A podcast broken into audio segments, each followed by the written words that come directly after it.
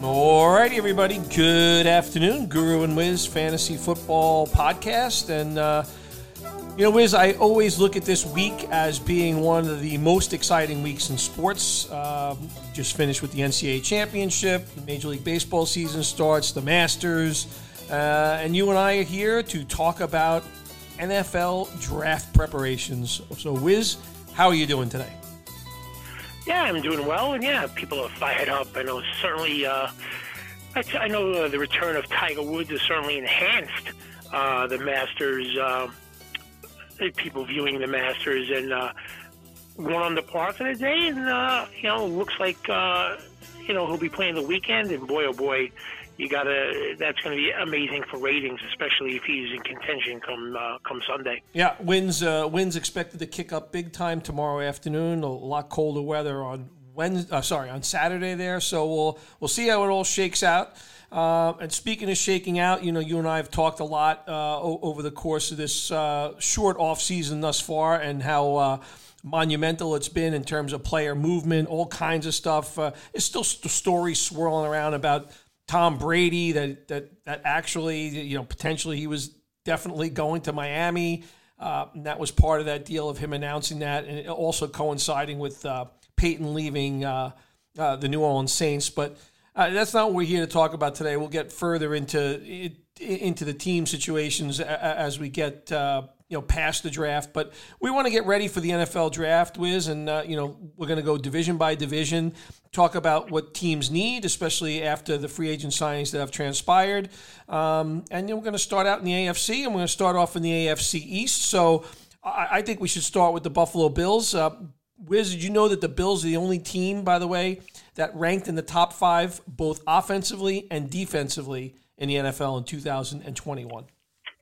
Yeah, I did know that, and uh, it wasn't talked about much in that game against Kansas City. Matter of fact, I didn't hear anybody talking about it at all. But boy, what would Buffalo have given to have Tre'Davious White available in the last minute of that game yep. in overtime and all of that stuff. And uh, you know, they forgot. A lot of people forgot that they lost their All-Pro cornerback, and uh, you know, go you know going and leading off with the Buffalo Bills here. Um, you know, it's a team that has some terrific players, like you said, on both sides of the ball. But when I'm looking at team needs here for the Buffalo Bills, and get your thoughts on it is, uh, you know, a couple of things. I, I believe with the injury of Tre'Davious White and uh, Levi Wallace leaving, um, at cornerback is certainly a, a position that they want to address at this draft. They have seven picks. Uh, cornerback, they need somebody in the middle of that defense, maybe to, you know, to stand up against the run.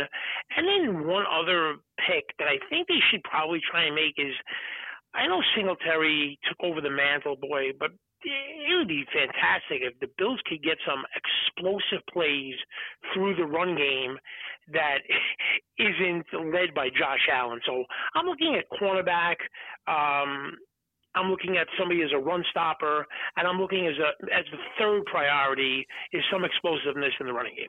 Yeah, I'm not going to disagree with you on the running game. This is a team that was very reliant on on Josh's Josh Allen's ability to run the football, um, and while his durability has held up over the course of his first three seasons in the NFL, that's something that you do worried about. I actually did see an offseason comment, um, you know, as far as. Uh, Allen running the ball that they would actually like to see him run a little bit less. Um, and Zach Moss, you know, I'm not completely sold on that player either, and I think the Bills aren't as well. There was a bunch of games this year, Wiz, where Zach Moss was, uh, especially late in the season, he was he was he wasn't even active in the game. So, so I, yeah, I don't disagree with you on the running back. I am with you because they do lack some linebacker depth here. Uh, the fact that White will be slow to get back in the offseason. And and let's face it, Wiz, this is a this is a conference that's very, very strong. Uh, and the Bills are going to need some defensive help. So secondary makes a lot of sense to me. I'm in complete agreement with uh, with Buffalo Bill needs. Some people may say with with Beasley leaving uh, that they might look for some wide receiver help, but you know they brought in Crowder. McKenzie started to come out in the end of the year, and I thought Gabriel Davis. Uh, you and I both like that player a lot really showed a lot of moxie late in the season, and uh, I'm not really worried about them losing uh, Beasley. No, neither am I. I think Ian McKenzie could be one of these guys that, with a full time opportunity, has shown how explosive he could be. And maybe with one of their seven picks at the end, they'll take one. But they they definitely need a cornerback. I mean, you know, um, with with Jaylen Waddle going up against Jaylen Waddle and Tyreek Hill um, two times a year, they're to need somebody to, to be able to stop those players and. uh so I believe that cornerback will will be a priority for the Bills. And uh, are you ready to move on to the aforementioned Miami Dolphins? Yeah, let, us go to the Dolphins, and we know we know they made big splashes. We talked about the speed on this offense. Uh, you know, to me, uh, you know, Tua has got to be protected because uh, I'm not necessarily sold on that player. So to continue to kind of develop that offensive line is, I think, a direction, especially on the inside Wiz. And and and look, I think they need help on defense as well. This is a this is a team that was a really really good defense a couple of years ago. I think they took a step back last year uh, without like really significant playmakers. I, I, think they could use some edge presence. I think they should could use some help at the linebacker spot. Um, you know, so that's kind of where I'm looking at. Uh, given the fact that they made this trade for Hill uh, receiver is not, a, and they also picked up Wilson. That's not a place where I would have thought they would have needed help. Uh, I'm really looking primarily on the defensive side of the ball for the Miami Dolphins. Was they gave up so much draft equity? They only have four picks. They have a third rounder, a fourth rounder, and a pair of seventh seven rounders, seventh round picks. So yeah, I, I they're not going to look at skill picks. They're going to look at maybe one another offensive lineman, uh, maybe a player that can play guard and center, and then the other three picks are going to definitely be on the defensive side of the football. They're all set at their skill positions, so another offensive lineman to shore that up a little bit, and then the other three picks should be all um, defensive players because. Uh, um, you know they they to, they have to feel they have a lot of firepower, but they're going to have to be able to stop some teams as well. And uh, I think the Dolphins are, are pretty much uh, set up for this uh, for this upcoming season. Yeah, and and and I agree. They they and this is a team, by the way. We've talked about it. The Dolphins had so much draft equity the last couple of seasons, right? So uh, and they felt the uh, ability to kind of move for Tyreek Hill at this time was something that was going to make a difference in this team. New coach Mike McDaniel. So, yeah, we're excited to see what they're going to do. But, yeah, in, in this draft, they're not going to do a tremendous amount with just four draft picks. Uh, let's move to the Patriots, Wiz, who, who have seven picks in this draft. Um, they have actually no pick in the seventh round, but two in the sixth round. Uh, they made a recent trade to get some help at the wide receiver spot and DeVante Parker within the division, which is always a surprising thing to see. Uh, I think this is a defense that needs some work, quite frankly. Um, uh, you know, I look at. I, uh, they have a young quarterback. They have a solid running game. Uh, they've made the trade at wide receiver, like I said. To me, they're going to focus on the defensive side of the football. Wiz, I think you know last year they made some key acquisitions. It was one of the better defenses in the league. I think they'll continue to build upon that. Wiz. Yeah, I mean, look at the Patriots. You know, it, it's pretty much you know written what they're going to do here. They lost J.C. Jackson, and they're going against the Bills and Dolphins twice. Um, you got to get someone to cover those guys. So cornerback, linebacker, and I believe an explosive player at wide receiver are three things that they have to accomplish. I know where they're picking, you know, they, I know like a player like Nakobe Dean from Georgia, it could be available with their first round pick, and he's such a type of player that Belichick will love, like a really smart type of player who could quarterback the defense. Uh, but in some you know, formation uh, of wide receiver, cornerback, and linebacker. Those are going to be the three priorities. And uh, you know, they that was that was a crushing loss losing J.C. Jackson while the the Dolphins are adding Tyreek Hill. So when you think about that defensive side of the football, and then they just have to get one explosive player on offense that could stretch the field a little bit and make big plays in the offense. I, I don't disagree with you. Um, uh, Wiz, do you, do you see this team changing its philosophy at all on offense? I mean, because last year we would argue that in a lot of these games they kind of remember that game against the Bills in the wind where they only threw the ball three times. Do you think a little bit of the kid gloves that were on Mac Jones come off a little bit? Uh, I, you know, I, I, question the way a player like Jonnu Smith was used last year. They, they, spent a lot of money on both those tight ends. Hunter Henry end, ended up being the bigger presence there at tight end. I don't disagree with you. the only thing I would argue is, is, is the Patriots' history with drafting wide receivers. Uh, you know, Belichick has not exactly succeeded at that. Um, not to say that they won't get one right at this at some point in time. But generally speaking, the Patriots have failed miserably when it comes to bringing in wide receivers. Yeah, they really haven't done a good job of the draft. But you, are looking at these wide receivers, the Jakobi Meyers, the Kendrick Bourne. They now got DeVante Parker. I mean, all kind of the same guy. They need to be able to stretch the field. They need to be able to keep, you know keep up in points. You know, as good as their defense is, uh, even though they lost J.C. Jackson and the defense is good, you're not going to hold Miami and Buffalo this year to 13, 17, 20 points. You're going to have to score as well. So uh, it may not be what they usually do, but they just have to be able to draft a receiver where they can make some chunk yards uh, through the passing game because uh, it's just easy to defend them if uh, if they don't with their current roster. And uh, on top of that, you know the Bills and, and Dolphins, like I said, are going to score points. All right, so uh, that leaves us with uh, the New York Jets, and uh, we do have a lot of Jet fans uh, that, that follow us here, Wiz, and uh, you know a team that probably has the most ground to make up in this division. Uh, nine draft picks coming into the year. They look very fortunate uh, with that Jamal Adams trade that the Seattle Seahawks ended up having a lousy year.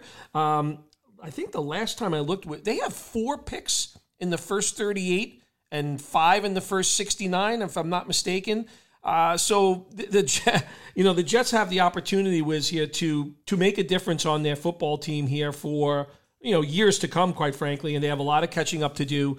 Uh, offensive line to me, uh, edge rusher, uh, secondary, you know that comes to mind immediately. Uh, probably a little bit of help at linebacker and wide receiver, maybe later in the draft. But to me, that's the primary need here. Zach Wilson, of course, taken last year.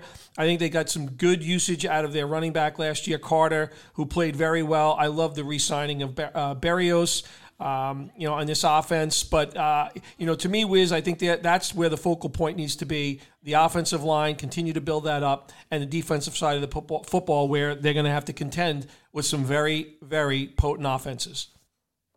Yeah, four picks in the top 38 picks of the entire draft. They have nine picks all within the first five rounds. This is the type of draft that can really get your franchise going in the right direction if they do it right. Um, yeah, I mean, they, they have to, it's a defensive minded coach. They have to get cornerback help, secondary help.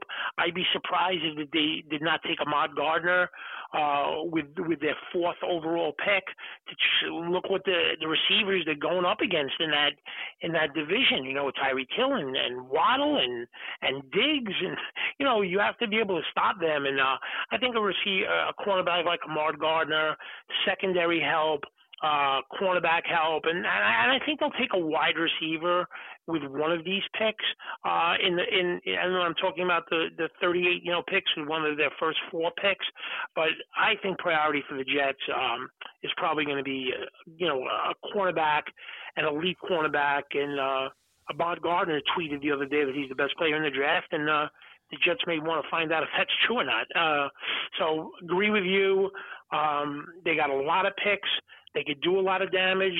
They could make trades in this draft to move up or down. Either way, they really have um, a real opportunity, like I said, to to move this franchise and get it going in the right direction.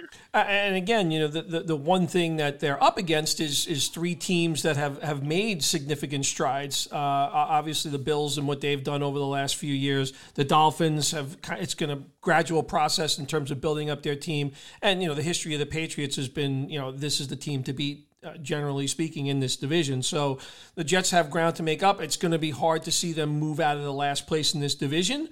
Uh, but uh, as you said, this, it starts here, and there's nothing better than building up your team with with a lot of young, uh, a lot of young talent.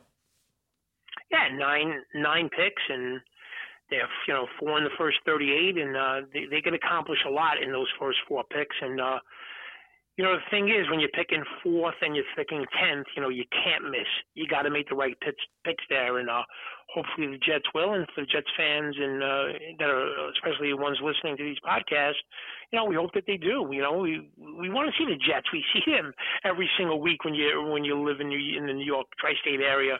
So you want to see them, you know, play well and you want to see those division games be exciting because you know Miami and Buffalo are going to be elite offensive this year. So hoping the Jets can uh, match them somewhat in terms of points. And uh, you know I'm looking them to to get a cornerback to stop the other team and add a receiver to try and help them uh, in the passing game as well. So it should be an interesting draft for the Jets. Hey, you know, you know, Wiz, you mentioned because it was a real slap in the face the last couple of seasons around here where.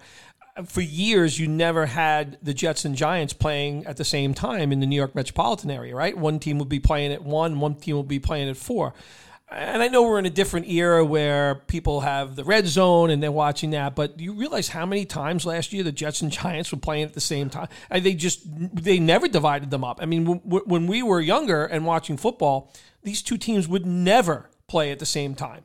So, you know, I'd like to see that change again.